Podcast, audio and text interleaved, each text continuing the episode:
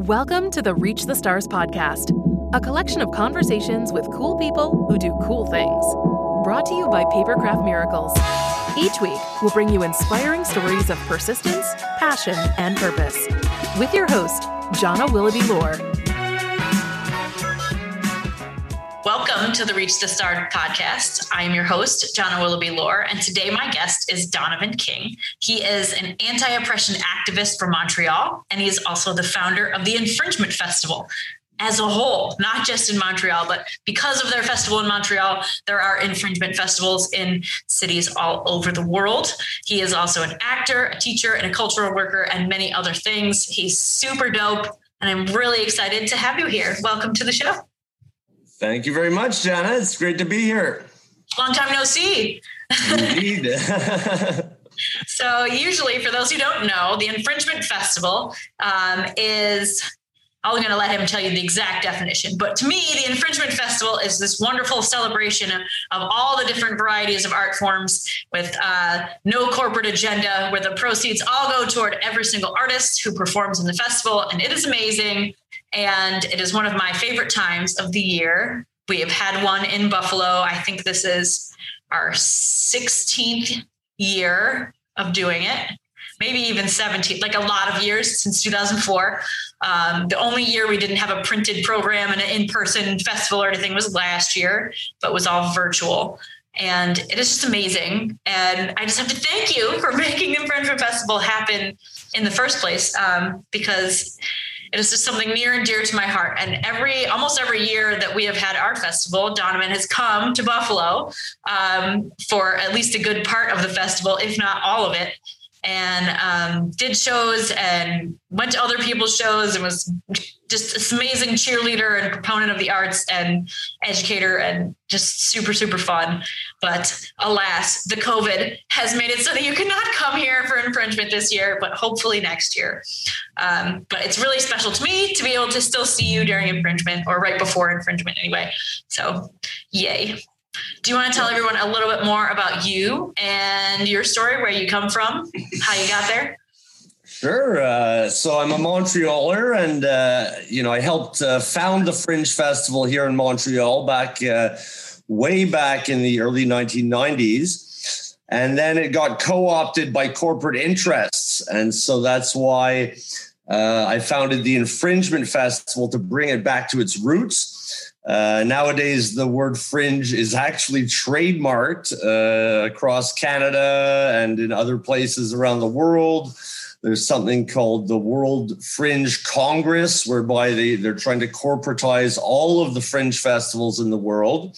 And so, uh, what I decided to do is just bring it back to its roots. And of course, uh, it's a play on words. The infringement is a sort of a trademark infringement on the trademark word fringe. so it's it's such a pleasure to go to Buffalo where uh, the real fringe exists or the infringement. I mean, that's what it felt like uh, when it was first created in Edinburgh in the 1940s. It was a rebellious bunch of artists opposing a, a corporate entity, the Edinburgh International Festival, that wouldn't let them play there.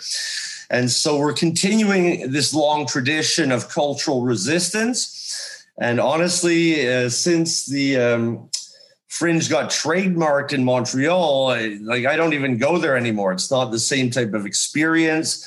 It's named after, uh, you know, a beer company, for example. When you go there, you're surrounded by corporate logos, security guards, um, you know, censorship, and these types of thing. Whereas when you go to the Buffalo infringement, none of that exists. It's it's hard to imagine that any of that would be there, and so it's it's really a pure artistic space. Uh, it's called the a TAZ or a temporary autonomous zone, whereby you can completely overthrow uh, the corporate culture within a space. for a couple of weeks. And so it's it really is uh, in my opinion the best artistic space in the world. And that's why i love going there. It's uh, it's just it's the most magical time of the year. Um, and I, I think my favorite thing about the infringement festival is that every single person who applies and puts in some effort to make the festival happen can have a show. So you will have seasoned musicians who've played hundreds and hundreds of shows sharing a stage with a kid who's still in high school and it's his first show ever. And I just love that, like that collision of experience and um, like that that whole I don't know melding of of the worlds happens just for the the sake of the way the festival's designed. It's just amazing. Yeah, and where else can you find that? You know, it doesn't exist anywhere else, and that's why it's so magical and special. It's really awesome. So, I am curious what your experience was when you were first helping to found like the Fringe Festival, and like when when I think people who have no experience with either fringe festivals or infringement, when you're like it was co-opted by corporate sponsors, can you tell the story of like how your how your show ended up evolving into the need for an infringement festival? Yeah, so when we first started Fringe, there was a real need for artists to just do their own thing in a uh, city that was kind of um, you know culturally stratified so if you wanted a job as an actor you had to audition at only one of two theaters and you know if you're lucky you might get a job every couple of years and so uh, with the the fringe you could do a show every year and not just one show but seven shows and put out your talent and put out your creativity and, and kind of change the paradigm and so it was a super exciting time uh, when we founded it. Uh, I was just out of theater school, so I was looking for opportunities. And it was a really wonderful space, you know. Uh, there, there, there wasn't, uh, you know, the types of things we see today, like the security team or the gaslighting of artists who don't want to pay to play, or uh, you know, the corporate uh, sponsorships everywhere. And so it, it, was the type of pure artistic space that that we wanted. And then uh, I went overseas for about four years in my early 20s. And when I, when I came back, here's this festival that we had created that was now called the, the St. Ambroise Fringe Festival, which is a beer company. And it had also acquired a trademark somehow, uh, you know, while I was away. So it, it wasn't the same thing at all. And uh, when we applied uh, to play there, you know, all of a sudden we had to pay very hefty fees uh, you know, we had to be associated with these corporate sponsors, including the corporate media, I might add, that we weren't comfortable with. And so we created a show called Car Stories that was designed to disrupt the entire system. And it, of course it did. It got kicked out of the Fringe Festival uh, after we offended a corporate sponsor, which was also the corporate media. And so uh, the following year, we created the infringement uh, to, to tr- try to bring it back to its roots. And, uh, you know, this caused a big cultural uproar in the city, uh, something that's still going on to this very day. So, um, when you first started the infringement festival, how many acts did you get in it and like what was the range of type of shows that people kind of guerrilla did and was it was it scheduled at the same exact time as the fringe festival Yes, it was. Uh, it's always been scheduled at the exact same time as the Fringe Festival. And so we had probably about 30 or 40 acts the first year that we did it. And this covered a range of everything from theater to dance to uh, spoken word, poetry, culture jamming, uh, visual arts. Uh, so it's always been a very open sort of festival, and uh, it's it started that way, and it it, it did um, contain all of those elements uh, for its duration. It ended about five, uh, four or five years ago, and we've since gone underground uh, to do other infringement projects um, that are kind of uh, shaking up the whole municipal politics of the city at the moment. As a matter of fact, that's awesome. Actually, making literal change with uh, with your art, which is so cool. Yeah, I just got a call the other day from uh, like we're having a, a, municipal election, and one of the candidates is known as the Canadian Obama. Uh, his name's Balarama Holness, and he's uh, you know demanding you know better culture, more social housing, you know more parks, you know just generally he wants to put people first instead of political agendas first. And for, for his team to call me to ask me advice on their policy, I was I was floored. I was like, wow, that's amazing to think that we've made an impact to the point where mayoral candidates are, are phoning us to talk about politics. It's it's so wild that like we live in the in a society where it's like it's such a weird thing to ask artists what they think. yeah, exactly. yeah, and in the past we've we've never been asked to think. You know, every time we step up to say something, you know, we get gaslit, we get excluded, we're called crazy or whatever, just mm-hmm. because we don't follow this corporate agenda. And you know, as times are changing, as we move into um, you know these crazy times of climate change and just like cultural concentration monoculture uh, you know insane politics you know people want change and and all of a sudden certain people are turning around and saying well wait a minute these guys have been saying this for decades you know maybe we should ask them what they think and so uh, to me, that's a, a shock, but a good shock, you know? Yeah. Um, and it's funny because I've noticed that you know, in this age of social media, yes. So all the major social media companies are big, huge corporate conglomerates. It's not all really what we want to be uh, using as our main tool of communication. However, um, because of social media and the ability for anybody to create an audience and gather a lot of people together and share whatever content they want, um, it's become sort of like this virtual infringement festival for a lot of people that gives people an outlet where they never would have had one you know gives them a stage to sing a song or do a show or share poems or artwork and things like that. And it's become so powerful where social media can easily take down a huge company if they fuck up and do something publicly shitty and they're going to get called out on it. And i think it's just think it's really interesting that something that is so built in the corporate environment um, is kind of sneaks in the back like that to be able to to give power to so many people who would normally not have voices at all. Yeah, it's a fascinating paradigm. I mean, especially during the pandemic, we saw so many people going online to express themselves in whatever different way, which was great.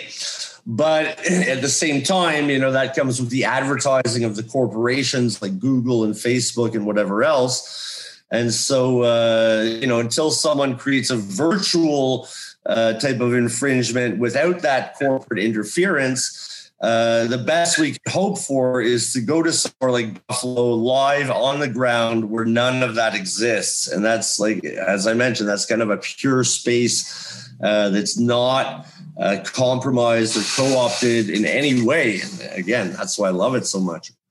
Yeah, it's the very first year that there was an infringement festival in Buffalo was 2004.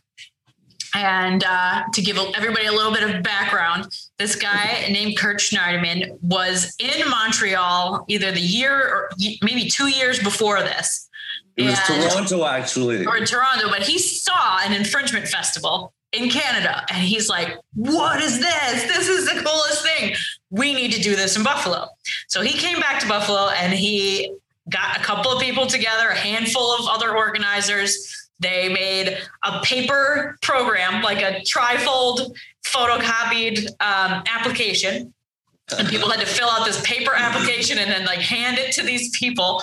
Um, and I think the first year we did it, we had like 50 acts I heard about it randomly at some open mic. And I said, What? And I could do a show every day for 11 days? Well, how, how are we going to do this 11 day art festival? This is crazy. Um, and so we had 50 acts, and I think there was like 10 or 11 venues across mainly through the Allentown area, but across the city. And they put it together with a budget of no dollars. Like dollars. just somebody got photocopies at work and they just made it happen. And it, I don't even think they had anything different than just regular photocopied programs. They didn't have anything big. It just was kind of like a list of where everything was happening, and they had a website. And for me, I just graduated college and had just come back to Buffalo and was trying to get any type of fan base for my music and my art. So to have graduated in May and come back and find out about this festival like a couple of weeks later and then all of a sudden i'm immersed you know end of july in 11 days of the wildest craziest artist i have ever seen in my life. And i was like my people like how did i find you all? It was just so magical. And because it had never been done in buffalo before and there were so the venues that they picked aside from there was like a couple of bars and a couple of art galleries but there was all these weird venues like the back room of a bookstore or like an alley in between two buildings. And like they made venues out of places where people wouldn't normally encounter art especially not subversive weird art. And at the time like george w. Bush was the president like a lot of people were protesting the iraq war and our idiotic involvement in it and it was still a really scary time to even start to be an activist and to say, hey, what we're doing isn't right. And a lot of people were getting called out as un American if hmm. you didn't think that the way that they were attacking other countries because of 9 11, if you didn't think that the way they were going about that was right, then you were un American. And it was you know 9-11 happened while i was in college. And so to like have the world change so drastically right at the same time i was becoming an adult was so wild. And it was really inspired a lot of uh, my MC Vendetta-ness. So for those of you who don't know, you probably most people who listen to this probably do know, but um, my rap star alter ego is MC Vendetta. And um, I was very inspired to write lots of stick it to the man, um, talking shit about the government, calling out the wrong policies that were being made um, live on stage as often as possible. And um, I got called un-American a lot, and I it was difficult for me to go and play shows in regular bars and things like that with people who were like, "What the hell is this? I came here to forget the world sucks. Why are you reminding me?" and so to have this festival just pop up, um, and not only was it just just so much fun and so magical to see all these people just making art all over the place um, but to have the type of art that i was doing which had come across like so much resistance from you know the normal people right? Um, so all of a sudden like i was booked to play on like in a parking lot every single day for 11 days in a row for two hours. And I did two hours worth of screaming my heart out political slam poetry a cappella on the corner for two hours every single night. And every single night the crowd that came to see me got bigger, even if it was people who had seen seen it before. And there were people who had never seen me who went and got friends out of the bar and pulled people out of the bar into the street and say, check this out. Something is happening out here. And some of those people still come to see me now. And it was way back in 2004. So I think I, think I, I totally loved like, your uh, shows. I mean, I still do, of course, but I'll never forget that first infringement to see this young lady come uh, out on the stage and just just ripping it, you know, with the spoken word. And, and one of your songs, I'll never forget. You were saying how you want to move to Canada, which, which I thought was hilarious, you know. And uh, but but yeah, you really like embodied that spirit of infringement as the like everyone else and that's the amazing thing about it it's non-hierarchical uh, anyone can do what they want it always has sort of an edginess to it for the most part. And um, yeah, the, those were were fun days. Like when we met Kurt Schneiderman in Toronto, he had signed up for the Fringe, and he had had to pay like God knows how much money. And and his mistake was he was doing Bertolt Brecht, which is a very activist type of theater. And and the Fringe had been so co-opted that like Starbucks was the sponsor of it.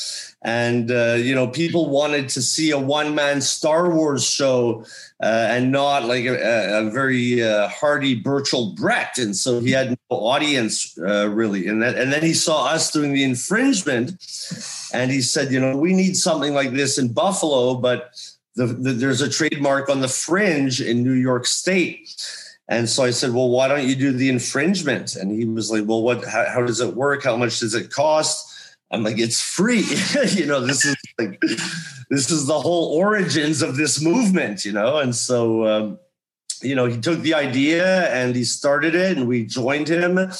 And honestly, I've been going every year that I can over the last 15, 16 years you know sometimes i can't because of uh, you know work or the border being closed or covid or whatever. But uh, i think next year for sure i'll be back. I mean i was just there two years ago. I had such a great time.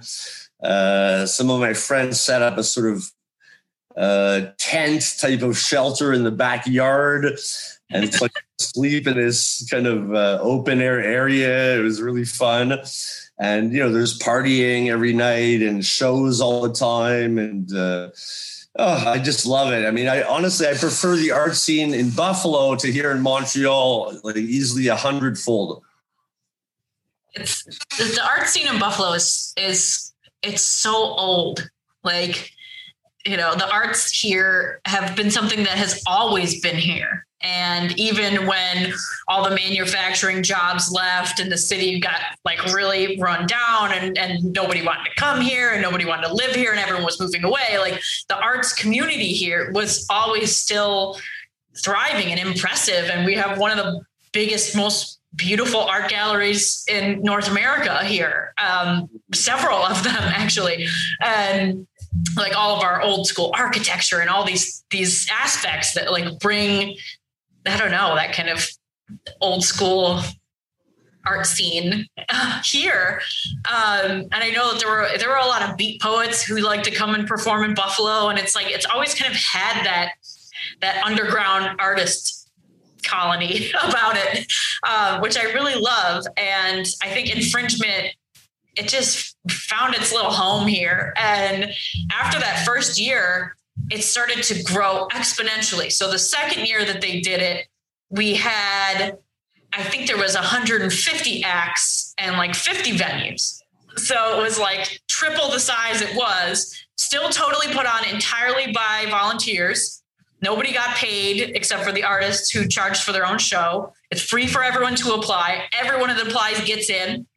Um, and the organizers all work together to find venues that will donate their space to have weird art happen there.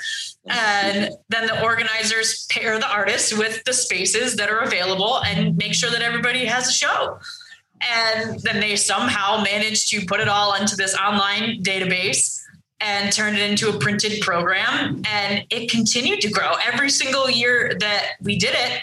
Um, it just got bigger and bigger and bigger. And I mean, the year 2019, pre COVID, I mean, we had 16 full pages of a big newspaper was the program for 11 days. I mean, there were 800 shows, over 800 shows in 11 days, and we had over 100 venues across the city and all still put together, starting with a budget of no dollars. And we would do Kickstarters and we would have fundraiser concerts and and raise money and and so many artists would donate their time and their talents to play at these fundraiser concerts to raise money to make the festival happen. And and I think it's great that the artists keep all the proceeds from their shows, but so many of the artists are just so happy to be able to perform somewhere for people who give a shit.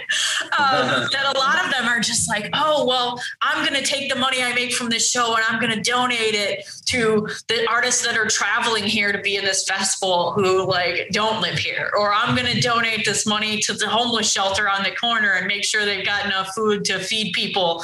And it's just so amazing to see all these broke ass artists like come together and pool whatever money they make to continue to make wonderful things happen. And it's it's weird because I, I just finished the program for this year. Festival starts tomorrow. The show is going to come out after this. The festival starts, but the festival will be going on while this show um, is out. So if you are local to Buffalo, make sure you go to infringebuffalo.org and check out the schedule, or hop down to Nietzsche's and get yourself a printed schedule.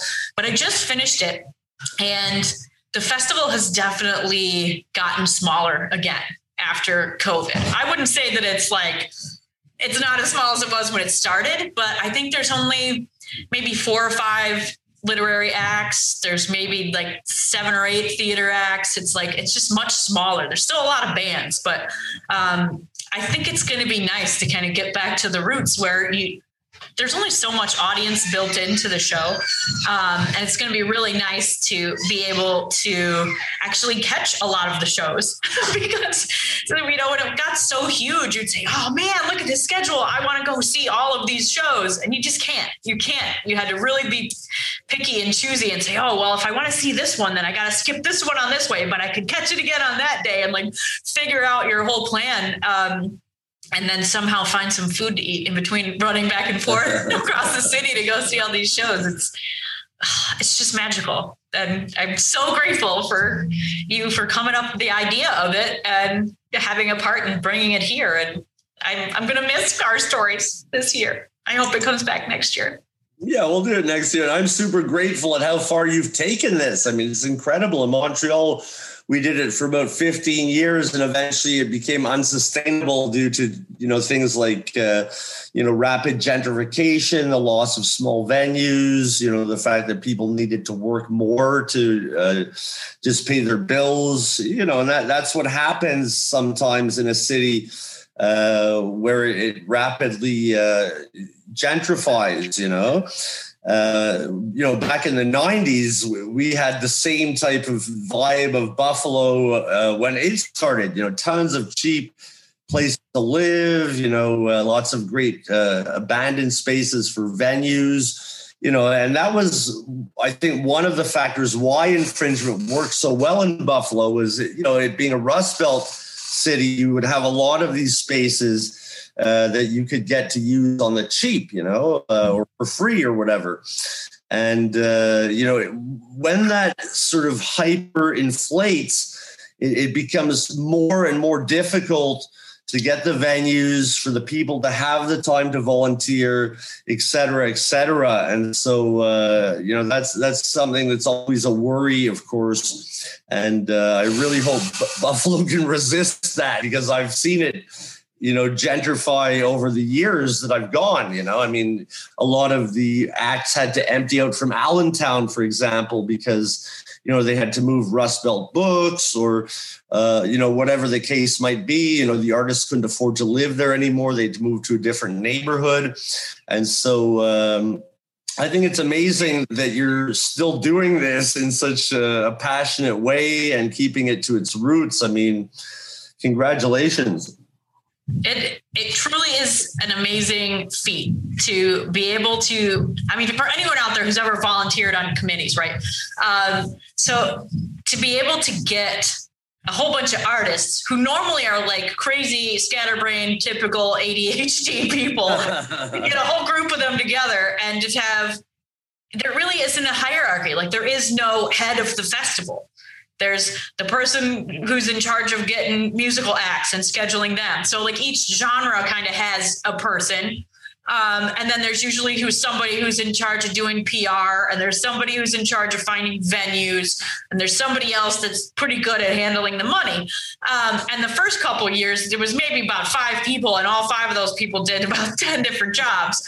Um, but now that it's such a big project, like there, the list of of volunteer organizers is pretty hefty at this point, which is great. Um, and we have successfully had like turnover of the people who were originally doing all of the music and scheduling those things.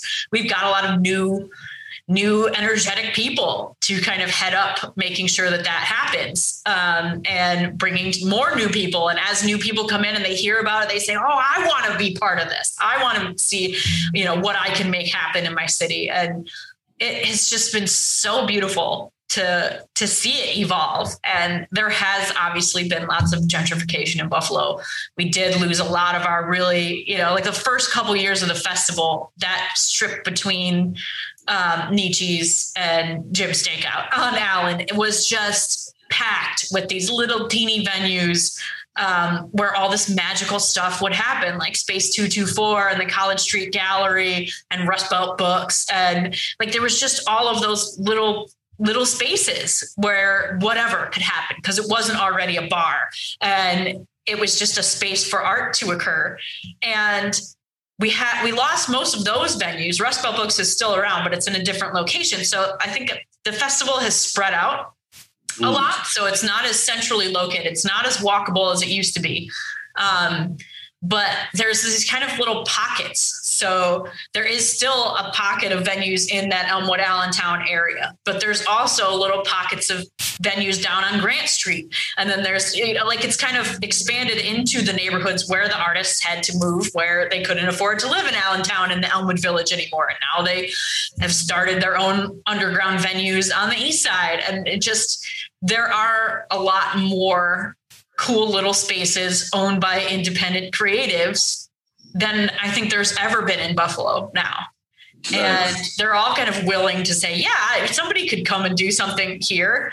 Um, and I'm just so excited to kind of see it start to get back to that and to see the festival really kind of hone in on the people who really want it you know, because when it did get real big, there was a lot of artists who heard about it, signed up, and didn't realize that there was some kind of volunteer commitment involved, that they had to kind of help make it happen. And you would get your shows scheduled, but you had to promote them. You had to make your own flyers. You had to tell people when the show was. You had to get people to come. And I think there were a lot of people who didn't understand that that was required. Like that's part of the reason that it's free because they don't have all these corporate sponsors advertising all the shows and and doing that kind of stuff. So like you're you got to be your own corporate sponsor sort of and, and promote the hell out of your show and, and make flyers and and go to other people's shows and tell them about your event that's going to be down the block in an hour. Come on guys and like go get your audience and bring them there. And I think it's getting we'll see what happens starting starting tomorrow but i think it's getting kind of back to that root like roots of that there's a lot more young people who are involved in it now um, and i could just see so many young artists having the same experience that I did like 15 years ago to be like, oh, my people, you know, like just like coming across art in a way that they never thought they would. And it's mm. amazing. It's amazing it's like the, my most favorite thing I've ever been involved in.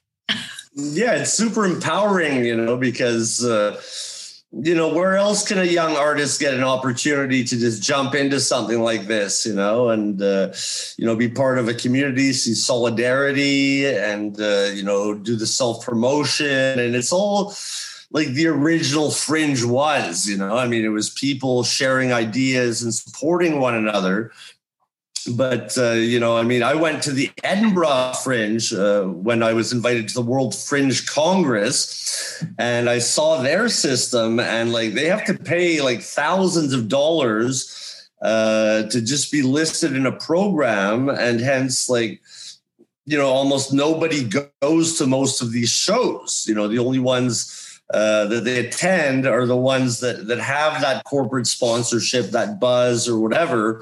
Mm-hmm. So it's really, really not the same thing at all. There's no vibe of solidarity. It's rather a vibe of competition and desperation. And that wasn't the purpose of the festival in the first place. The purpose was to protest corporate bullshit and to do it yourself. And so uh, I love the fact that the infringement has stuck to those ethos going back to the original fringe.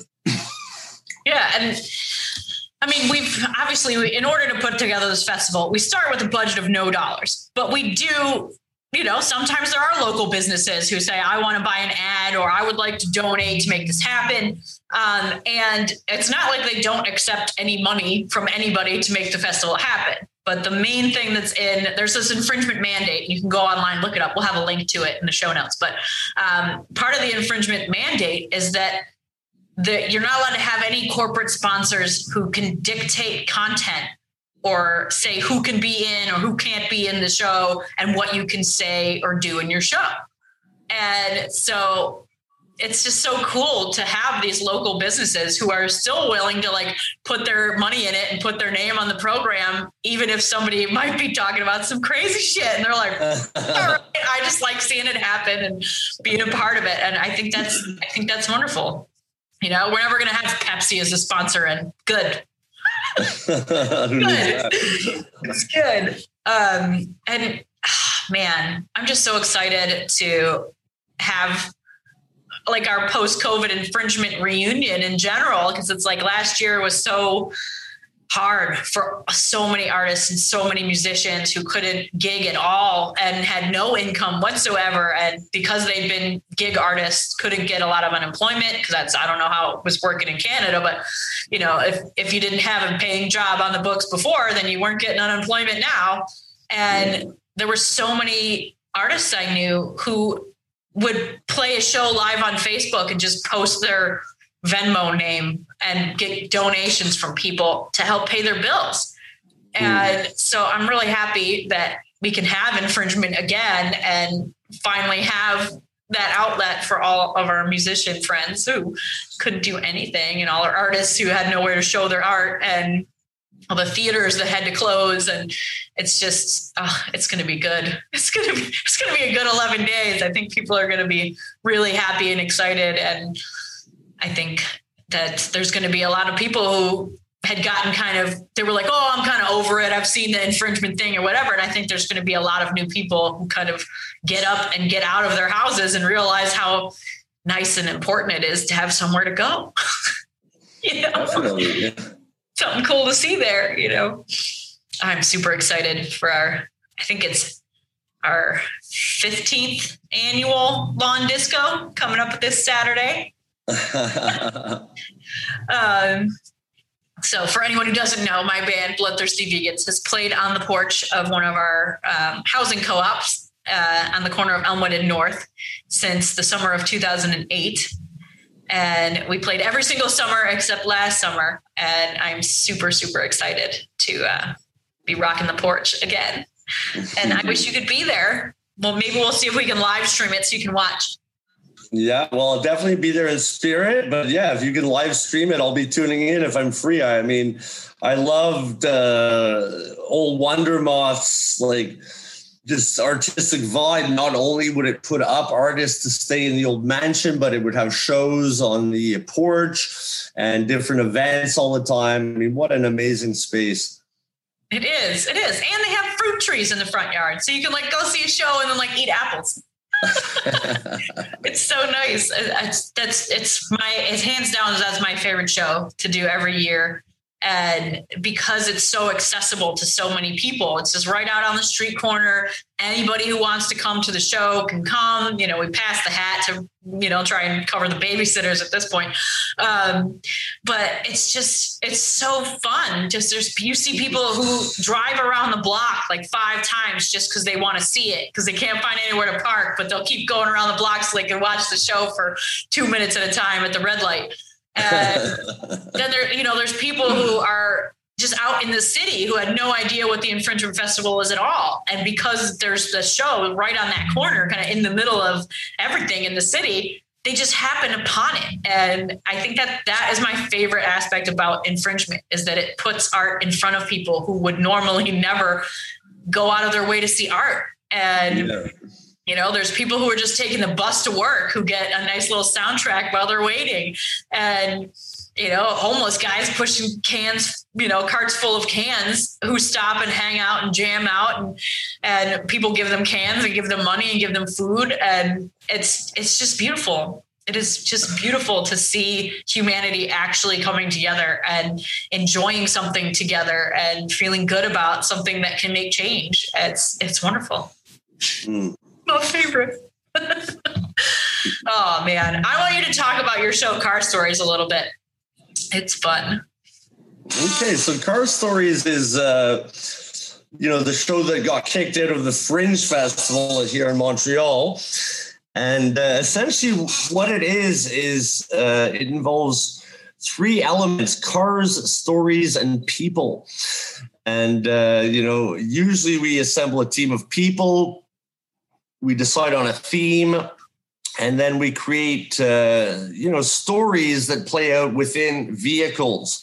And so traditionally it was like two actors in the front seat three audience in the back seat and they would uh, also be led from car to car by theatrical guides. Uh, but in Buffalo, because of high demand, sometimes we might have 10 people on the show and they're peeking through the windows uh, with, with three of them in the back seat or whatever. And so it's, it's such a fun show because it creates a, um, a sort of temporary reality of sorts, you know, and mm-hmm. Don't really know uh, that there is a show happening unless they're in it. And so, if you're a spectator or a spect actor, as we call them, because they do participate in the show, if they're passing down the street, uh, there's a lot of pedestrians who are unaware that this is actually a show and who might think that it's real. And just one of my favorite examples from Buffalo is one year we were playing on the theme of gentrification. And so I was playing this real estate agent leading the uh, spect actors down um, uh, Elm Street. And I was pointing at these homes saying how we're going to demolish all of this to build these condominium towers. Now, the people in the homes who m- might have been sitting on their porch thought that this was real. And so they ran out to oppose it, you know. And uh, as the real estate agent, I'm like, oh, you ain't got any choice here. You know, this is the, the, the future. You know, you're going to be bought out within two years. And, and so it created this, this whole crazy vibe that's half real and half theatrical, but at the same time is throwing out all of these memes about gentrification. And, and that's the fun thing about car stories. I mean, we've had the police come uh, uh, to the scene because they thought it was like a real criminal activity when in fact it was just a performance. You know, we've had so many of these issues over the years where it just causes this kind of ontological explosion to happen. Uh, and to me, that's a super exciting artistic space to be in. Uh, you know, it's not something that's prescribed like in the theater with the proscenium and the spectators and the actors, but it's it's rather a free for all that's happening right on the streets that, that can have all sorts of crazy uh, reactions or reflections. Mm-hmm.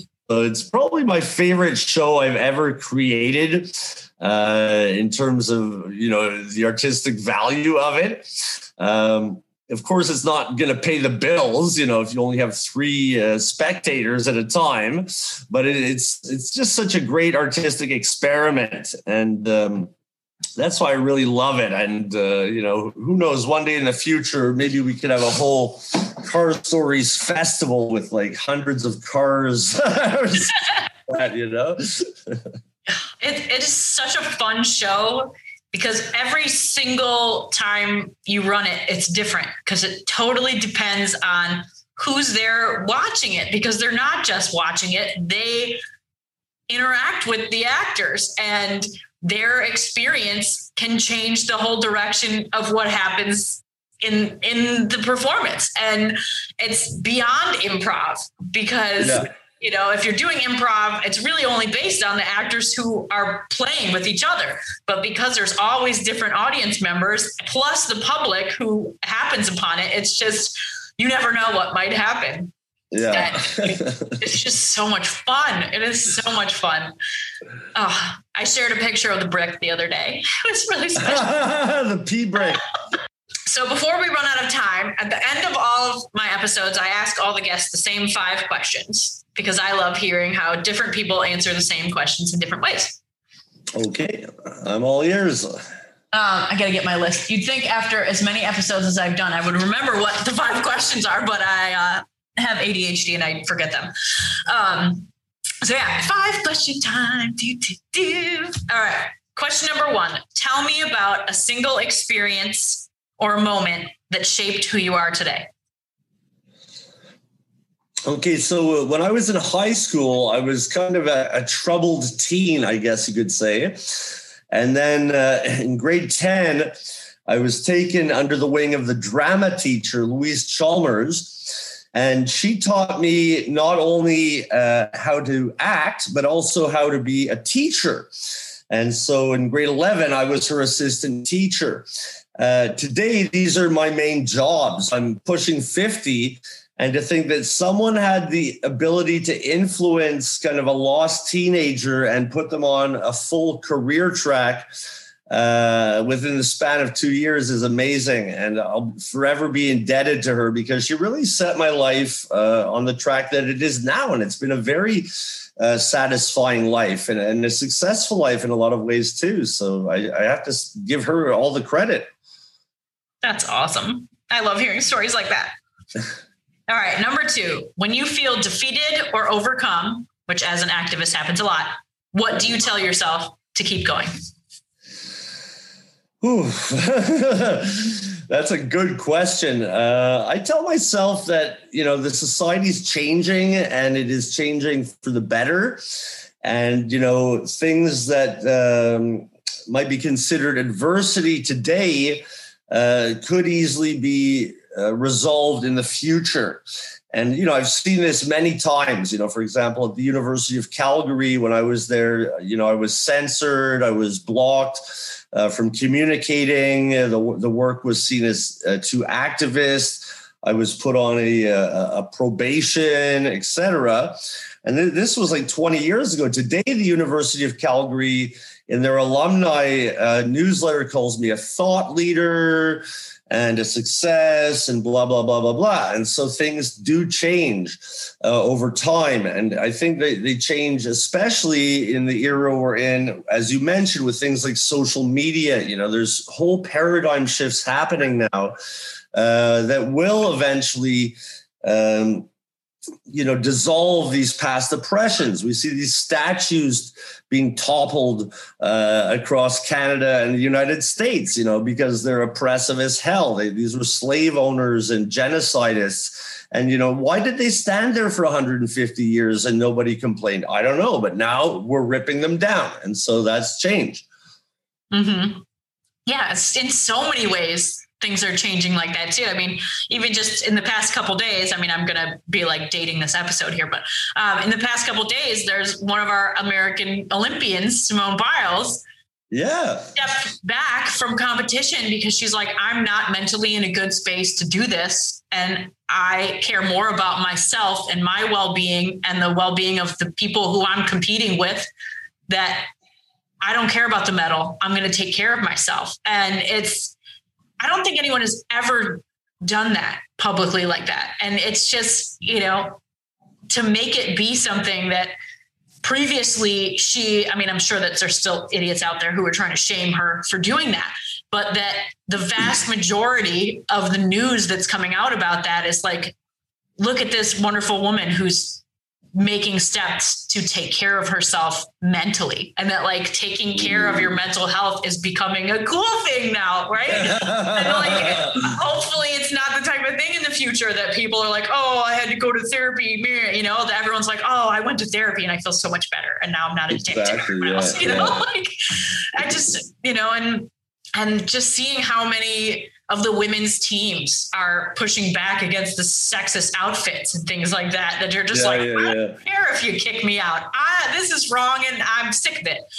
And I think that's you know just being able to be outspoken about that and having claps heard around the world is so freaking cool. It is really.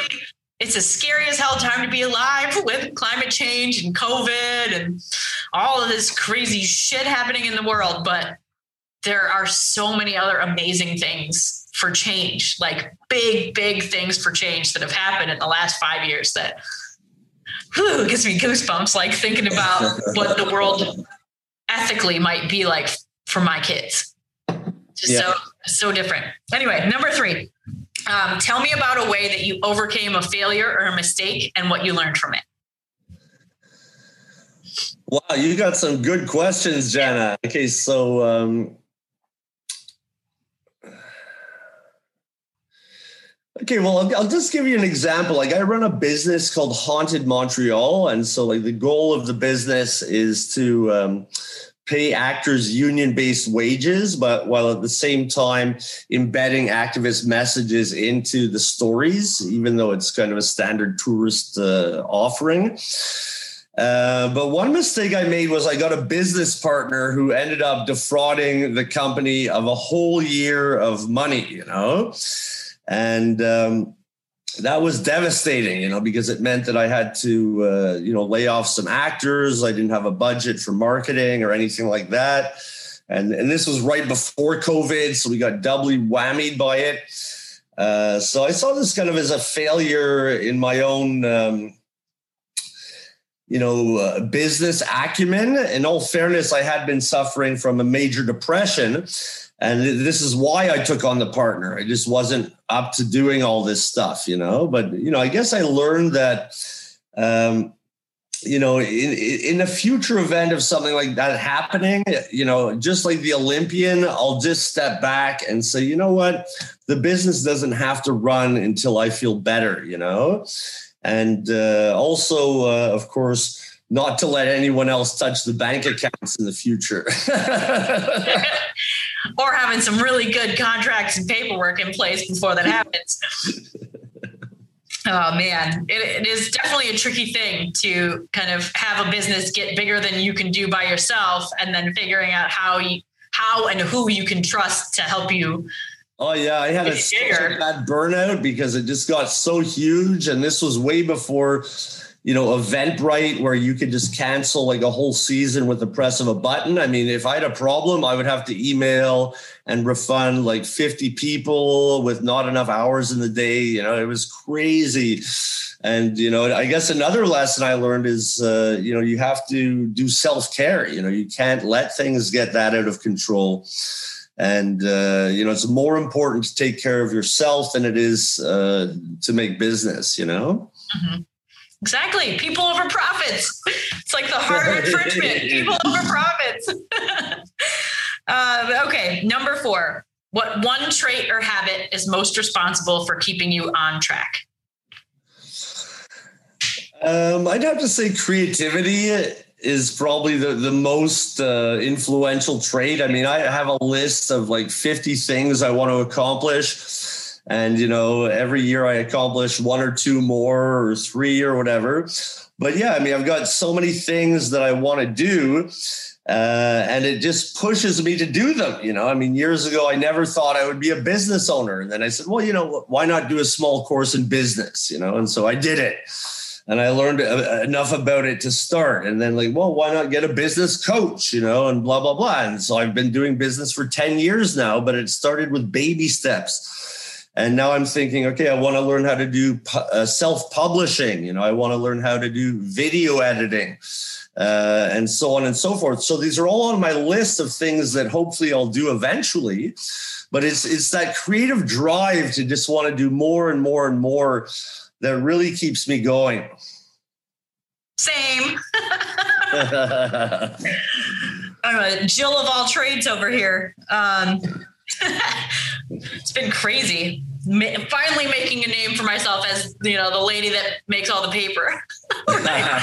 um, you know, after having that be my my dream since I was 19 years old. Like that's what I, I went to college to be an artist who makes money because I didn't want to be a starving artist and focusing on making paper. And I had the same name for the business and had a business plan and all that stuff and just like did it really slowly, like just like you said, like baby steps, like one little thing at a time, added a craft show, added a consignment shop, did this, start, did somebody else's wedding and a little bit at a time. And um, it's, it is worth, so worth doing if yeah. there's if you have that list of like oh i really want to do these someday like don't wait till someday because life is freaking short y'all. Life is short.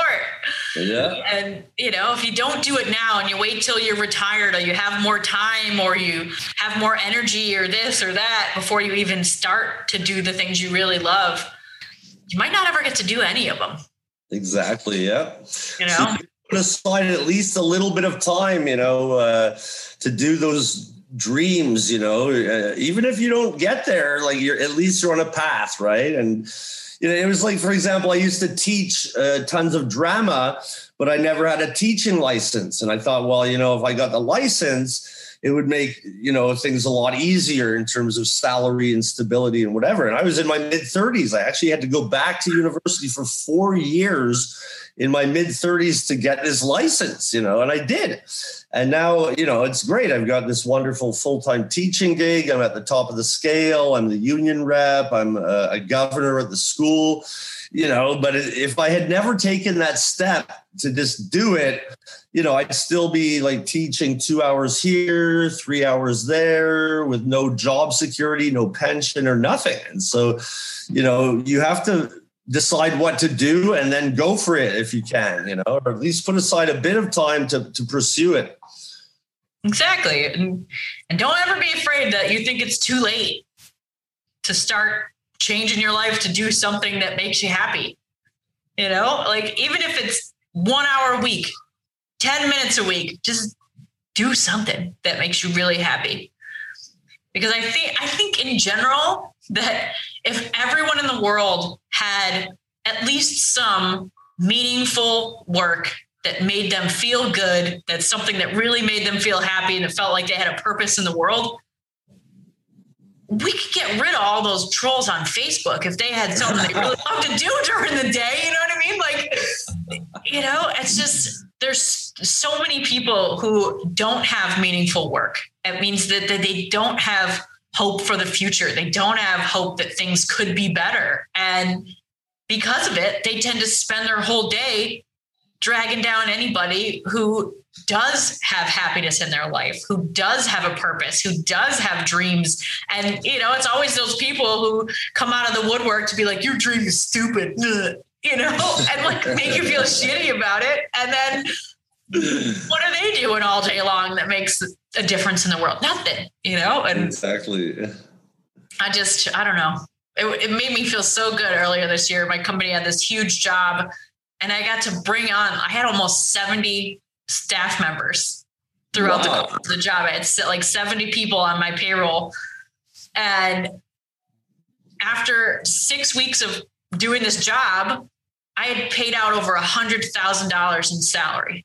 Nice. And just to be like to know that something that's my my dream that I have wanted to do forever, to be able to have meaningful work and to use my creativity as my career to have it become something that also employs other artists so that mm. they get to do something and they get to wake up in the morning and say, I get to go to my job today. It's going to be really fun.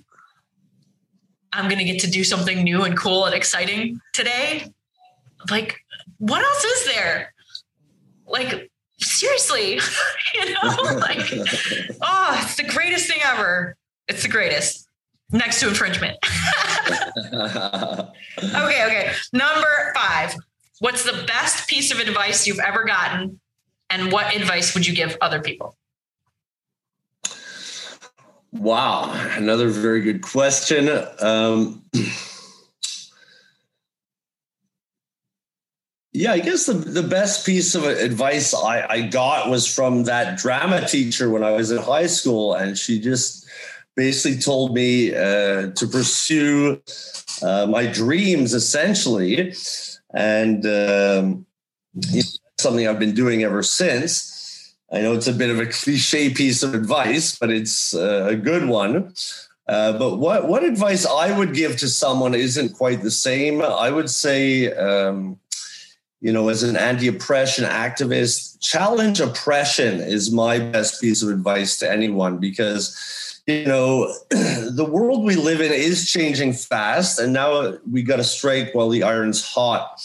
Uh, and and if we don't, you know, it's it could be catastrophic. You know, with the climate change, you know, we're seeing so much destruction, wildfires, flooding, tornadoes, ice ice melt, etc. You know, we don't know how much longer we're going to be here at this rate.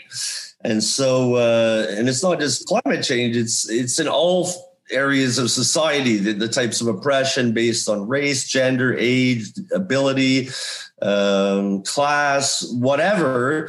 It's time to try to break down all of this systemic discrimination and racism Uh, and so, you know, challenge oppression, do it now. Uh, because if we don't, uh, you know, I think we're kind of doomed to uh, repeat a lot of the history of the past. And so I think that's my best piece of advice to give to someone is just challenge it, even if you know you don't win at first. You know, at least you're you're breaking away at something that's uh, terrible. Oh, that's the best advice ever to end the infringement episode.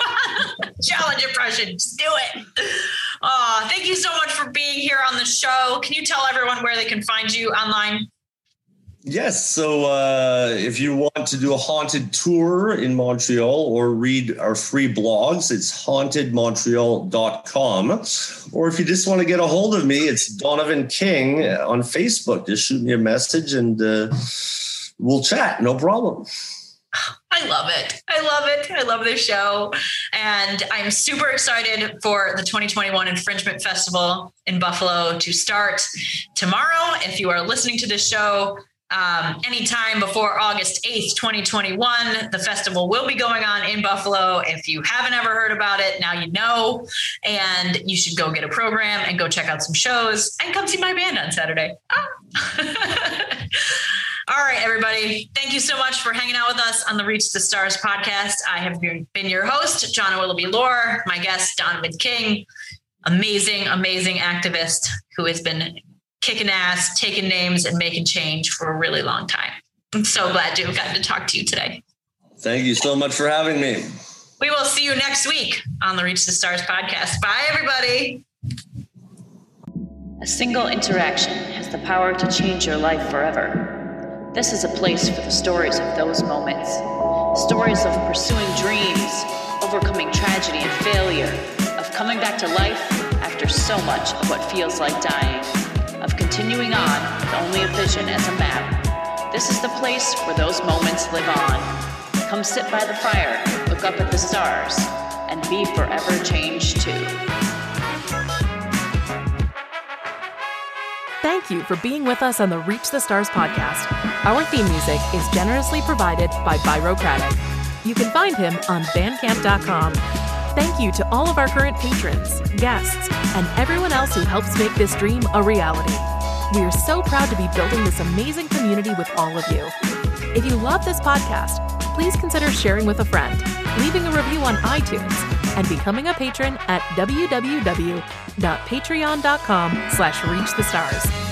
Don't forget to subscribe to our YouTube channel to see the videos of these conversations. We'll see you next week.